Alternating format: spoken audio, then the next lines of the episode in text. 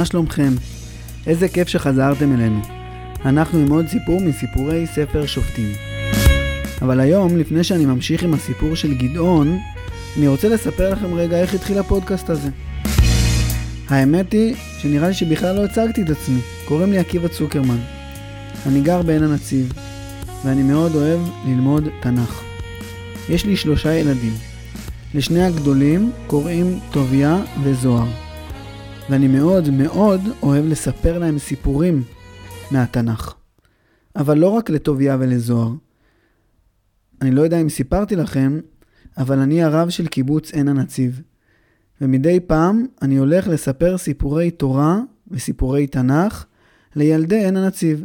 לפעמים בגנים ולפעמים בבתי הילדים. למי שלא גר בעין הנציב או בקיבוץ אחר ולא מכיר, בית ילדים זה כמו מועדונית או חוג, שילדים בגיל בית ספר הולכים אליו בשעות שאין בית ספר. יש שם מדריך וכל מיני פעילויות, ולפעמים גם אני הולך לשם לספר סיפורי תורה. לפני כמעט שנתיים, כשהתחילה הקורונה, היה סגר בכל הארץ. אתם בטח זוכרים שלתקופה ממש ארוכה, ילדים לא הלכו לא לגנים ולא לבתי ספר. גם טוביה וזוהר, הילדים שלנו, היו בבית, והם ביקשו ממני לספר להם על אליהו הנביא. אני ממש שמחתי על ההזדמנות הזאת, והתחלתי לספר להם כל בוקר את סיפורי אליהו הנביא שכתובים בתנ"ך. אחרי כמה ימים, שאני מספר להם ככה כל בוקר, פתאום חשבתי על רעיון. אני יכול להקליט את הסיפורים האלה ולשלוח לכל הילדים בעין הנציב. וככה אני אוכל להמשיך לספר לילדים סיפורי תורה, למרות הסגר. ובאמת, זה מה שעשיתי. היו ילדים שאמרו לי, או כתבו לי, שהם מאוד נהנים מזה, והאמת היא שגם אני מאוד מאוד נהניתי מזה. וכשנגמר הסגר, החלטתי להמשיך להקליט סיפורי תנ"ך, ולהפוך אותם פשוט לפודקאסט שכל ילד, בכל מקום, יכול לשמוע, גם אם אני לא שולח אליו. וככה התחלנו להקליט את הסיפורים של ספר יהושע, והגענו עד לאיפה שאנחנו נמצאים היום, בספר שופטים. בהתחלה הייתי מקליט את הסיפורים עם טוביה וזוהר. הם עזרו לי לספר את הסיפורים בצורה טובה ומעניינת יותר. בטח גם שמעתם אותם מדי פעם שואלים שאלות. בזמן האחרון, מכל מיני סיבות, התחלתי לעשות את זה בצורה קצת שונה, ובלי הילדים. זה אמנם יותר נוח לי עכשיו ככה, אבל אני גם מפסיד משהו. הם לא יכולים לשאול אותי את השאלות שלהם, וזה ממש חסר לי. ואני גם לא יכול לדעת, אולי מדי פעם אתם לא מבינים משהו בסיפור, ולא יכולים להגיד לי או לשאול אותי. האמת היא שבדיוק בגלל זה סיפרתי לכם את כל הסיפור הזה. אני רוצה להציע לכם, אם אתם באמת לא מבינים משהו, או פתאום מתעוררת לכם שאלה על משהו שאנחנו מספרים, אתם יכולים לשלוח לי הקלטה שלכם שואלים שאלה. תבקשו מההורים לשלוח את השאלה, ואני אשתדל לענות על השאלות שלכם. תגידו לאבא או לאימא שהכי טוב לשלוח את השאלות לדף הפייסבוק של הפודקאסט הזה. דף פייסבוק שקוראים לו סיפורי תנ"ך לילדים. אז תשלחו אליי שאלות, בסדר? ועכשיו נתחיל. בפעם הקודמת, אתם בטח זוכרים, סיפרנו על המרדף הארוך שגדעון עשה בעבר הירדן המזרחי.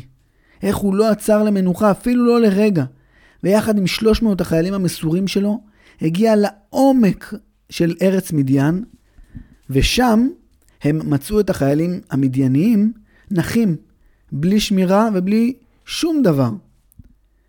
החיילים המדייניים לא האמינו שגדעון, שגדעון יגיע עד אליהם. גדעון והחיילים שלו התקרבו בשקט בשקט למחנה מדיין, וברגע אחד התנפלו על החיילים והרגו את כולם. את כל הנשק ואת כל התחמושת ואת כל כלי הלחימה. הם לקחו שלל, ומה שהם לא הצליחו לקחת, הם שרפו. וככה למדיין לא נשאר אפילו חייל אחד, ואפילו כלי נשק אחד. לא קשת ולא חרב ולא חיצים ולא מגינים. את הכל השמידו גדעון והחיילים שלו. אחר כך, בדרך חזרה לארץ, גדעון סגר חשבון עם אנשי סוכות ופנואל. אלה, שאתם בטח זוכרים, שלא הסכימו לתת לחיילים שלו לחם באמצע המרדף הקשה. למרות שהיה להם הרבה מאוד לחם. גדעון שבר את המגדל של פנואל והרג את כל החיילים בעיר. ואת אנשי סוכות הוא גלגל בשדה של קוצים. גדעון חזר לארץ כמנצח גדול, שהשמיד את הצבא המדייני עד הסוף, שלא פחד להשליט את המרות שלו גם על שבטים סוררים בעם ישראל, כמו אנשי סוכות ופנואל. אבל הוא רצה עכשיו לחזור ולעבוד את האדמה. לעבוד בשדות של המשפחה שלו. הוא חזר לעופרה והתחיל לעבוד בשדות. ואחרי כמה ימים הגיעה אליו משלחת גדולה. מלא אנשים הסתובבו בעופרה ובקולי קולות חיפשו את גדעון. כל אנשי עופרה יצאו לחלונות והסתכלו לראות מה קורה, מי זה מגיע. המשלחת שהגיעה מכל שבטי ישראל נעמדה מחוץ לבית של גדעון והתחילו לצעוק לו, לקרוא לו, גדעון! גדעון! גדעון יצא אליהם, וביחד הם כולם אמרו לו, היי, אנחנו רוצים מלך, תהיה מלך עלינו. אנחנו צריכים מלך, אתה תהיה המלך שלנו. אתה תקים שושלת מלוכה ותנהיג בצורה יציבה ובטוחה סוף סוף את עם ישראל. ככה נהיה כולנו מאוחדים, ולא ניפול כל פעם לאויבים אחרים. מה אתה אומר? הם היו בטוחים שגדעון יסכים בשמחה.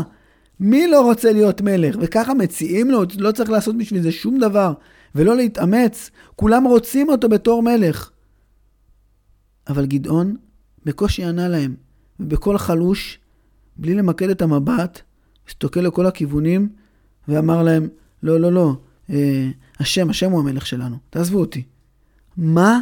אנחנו רוצים שאתה תנהיג אותנו. אתה תוביל את עם ישראל. גדעון סירב. אתה יודע מה? האנשים הבולטים במשלחת המשיכו להגיד לו. אז אם לא, לפחות קח את כל השלל. הנה, זה שלך. תוך רגע הם התארגנו, פרסו יריעת בד ענקית, שמלה גדולה מאוד, וכל המשלחת הזאת, שהיו, שהיו בה גם הרבה חיילים, שהיו עם גדעון וסמכו עליו וידעו איזה מפקד מצוין הוא, התחילו לזרוק אליה זהב ותכשיטים וכל מיני אוצרות יקרים ומטבעות שהם לקחו אה, שלל מהחיילים של מדיין. רגע, רגע, רגע, תעצרו בבקשה. השלל הזה שלכם, גדעון אמר.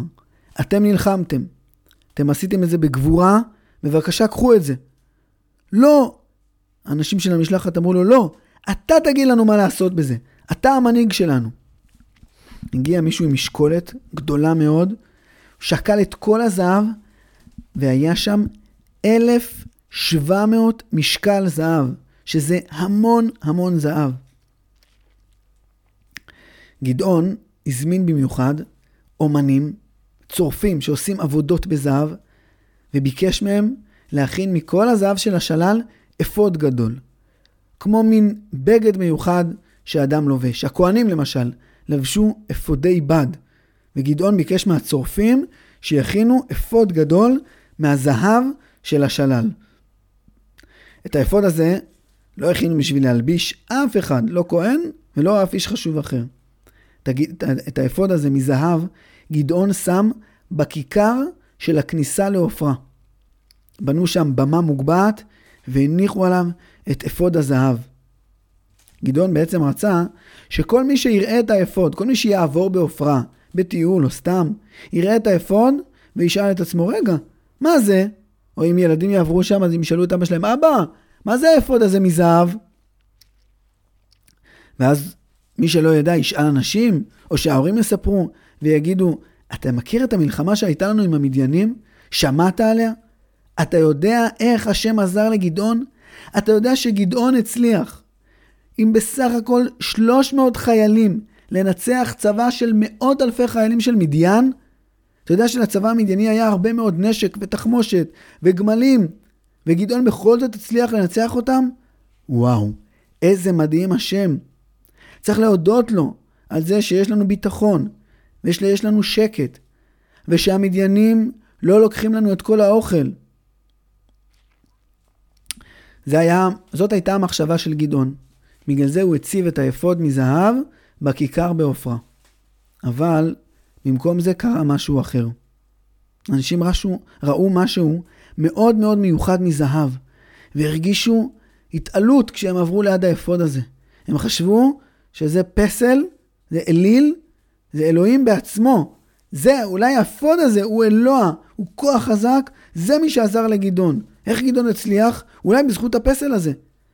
וככה במקום להתפלל להשם ולהודות להשם על המלחמה עם המדיינים, אנשים לאט לאט התחילו להתפלל לאפוד, והפכו אותו לעבודה זרה ולאלוהים.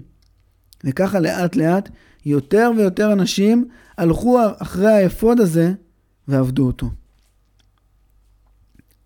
אמרנו שגדעון סירב לבקשה להיות מלך.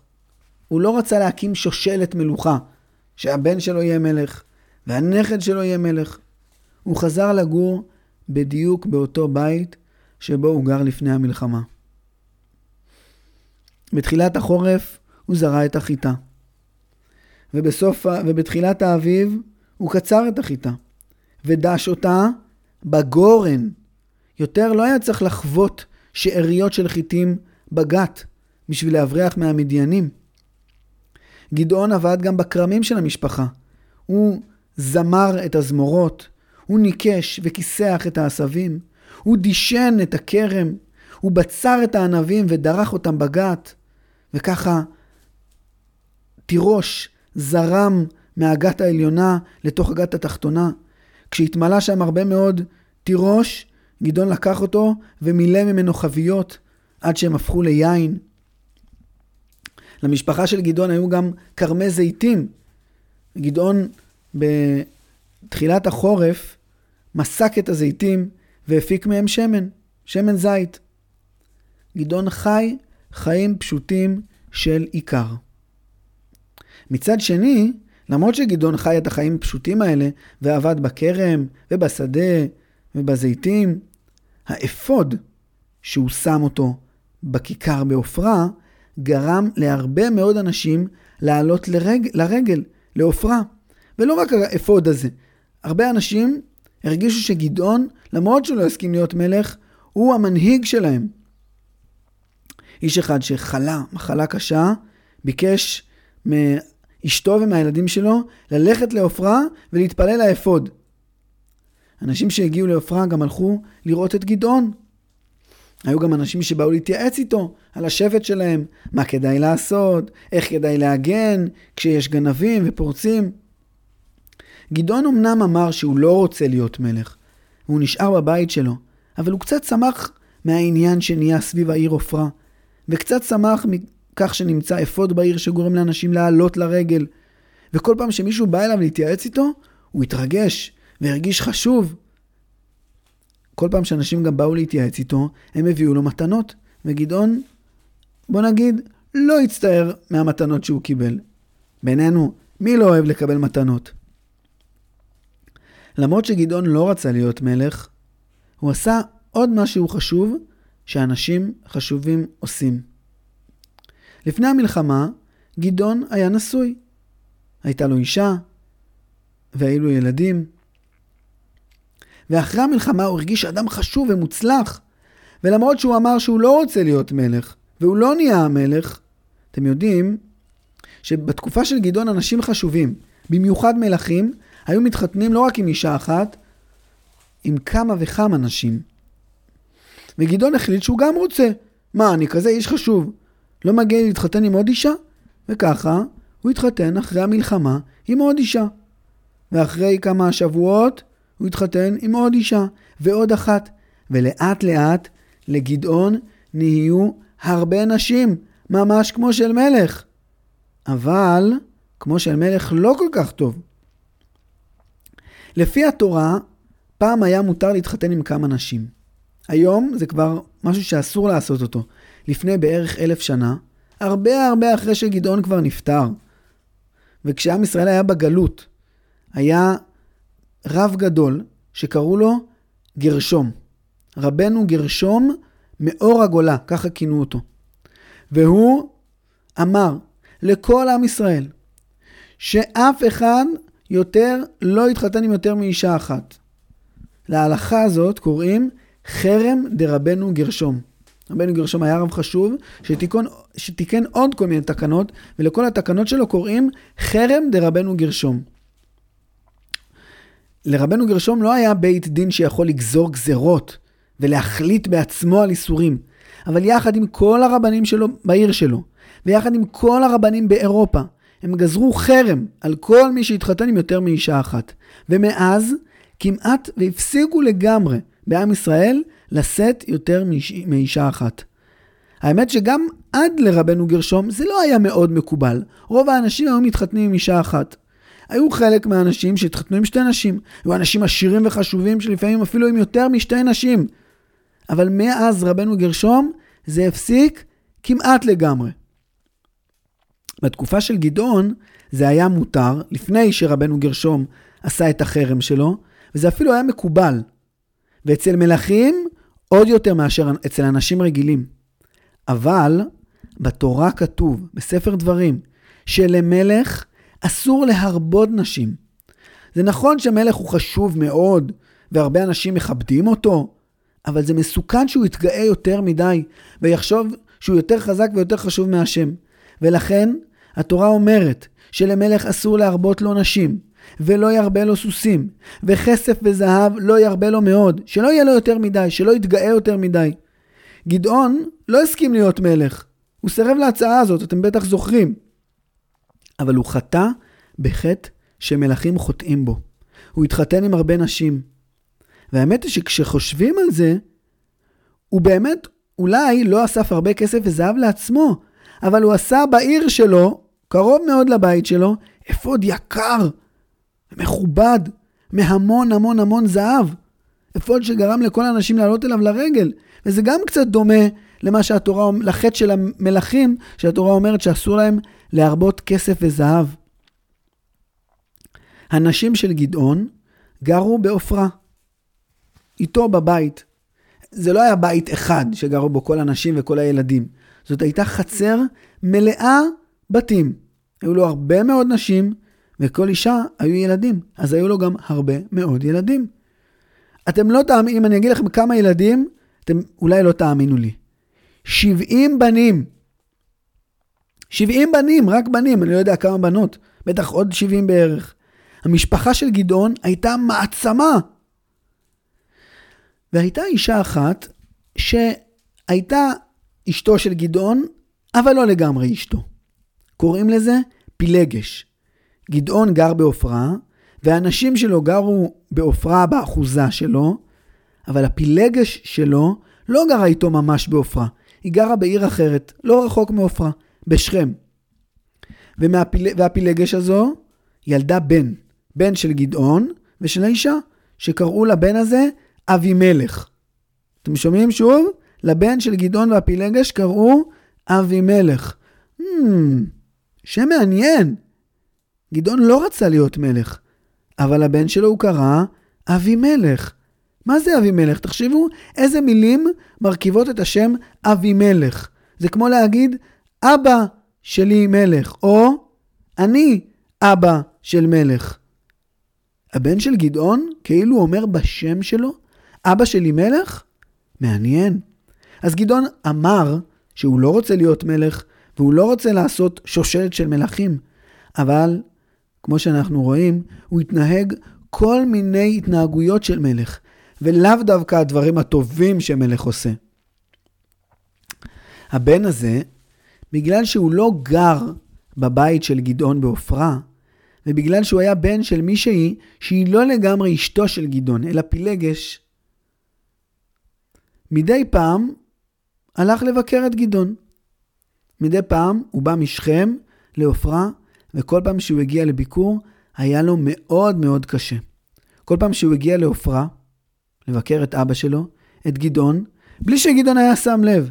כל הילדים האחרים היו מציקים לו. צובטים אותו, כזה בקטנה, בלי שאף אחד רואה.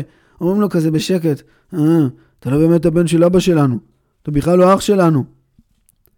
זה היה קצת בגלל שאבימלך היה הבן של הפילגה של גדעון, שלא לגמרי הייתה אשתו. וקצת בגלל שכל הילדים האלה קינאו באבימלך. על מה יש לקנא בו? אבא שלו קרא לו אבימלך. מה זה? מה, הוא רוצה שהוא יהיה המלך? או שהוא יהיה אבא של מלך? והוא רוצה שגדעון רצה שהבן של אבימלך גם יהיה מלך? איזה מין דבר זה?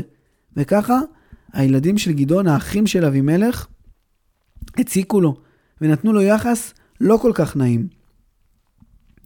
עברו עוד כמה שנים. גדעון חי בעופרה. הוא לא היה מלך, אבל התנהג כל מיני התנהגויות של מלך. הוא הזדקן.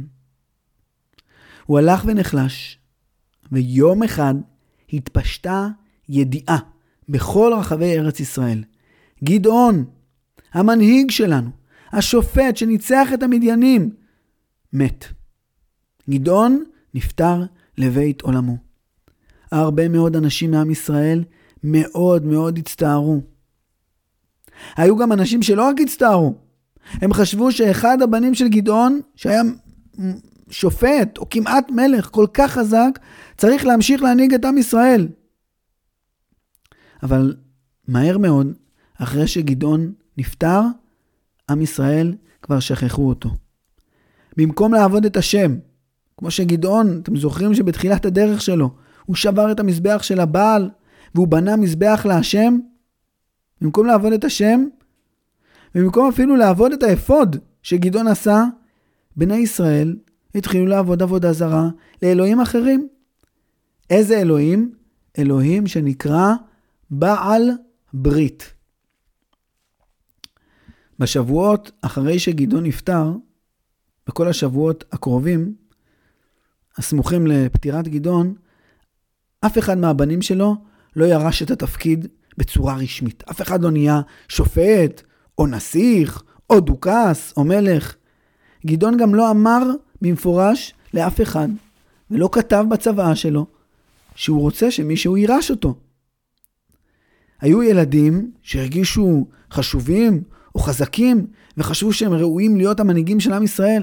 הם חיפשו לו בכל הניירות ובכל המגירות ובכל הקלסרים. אולי הוא כתב, אני רוצה שה, שהבן הזה ינהיג, או הבן הזה, ולא מצאו שום דבר. עברו מאז פטירת גדעון כבר כמה שבועות, ואפילו כמה חודשים. הרבה מאוד אנשים התלחששו ודיברו, מי יהיה המנהיג? מי יירש את גדעון?